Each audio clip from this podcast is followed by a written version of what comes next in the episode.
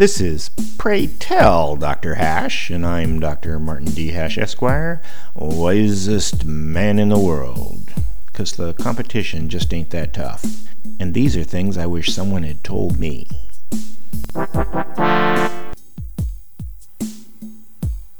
Today's topic Imaginary Rights.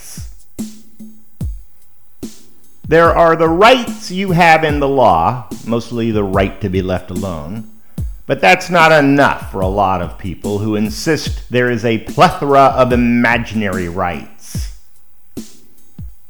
The Universal Declaration of Human Rights, 30 rights imagined by the United Nations in 1948, is primarily egalitarian, without a hint of personal responsibility. No people reaping the rewards or suffering the consequences of their own actions. Of course. The first human right is all human beings are free and equal.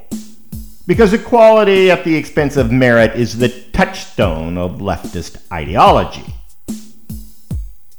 The next human right focuses on discrimination, all types imaginable, from the point of view of those who claim to be discriminated against.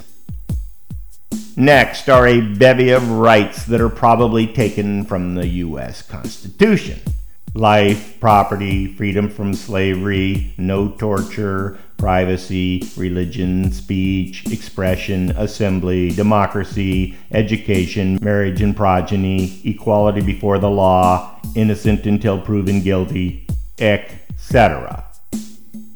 Predictably, their freedom of movement is open borders.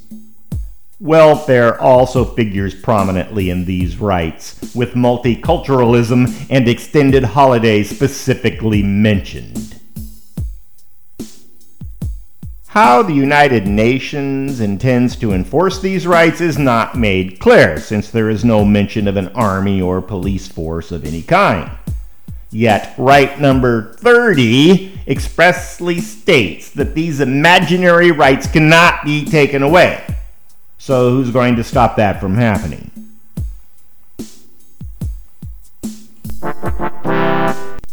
For more, see my website at martinhash.com.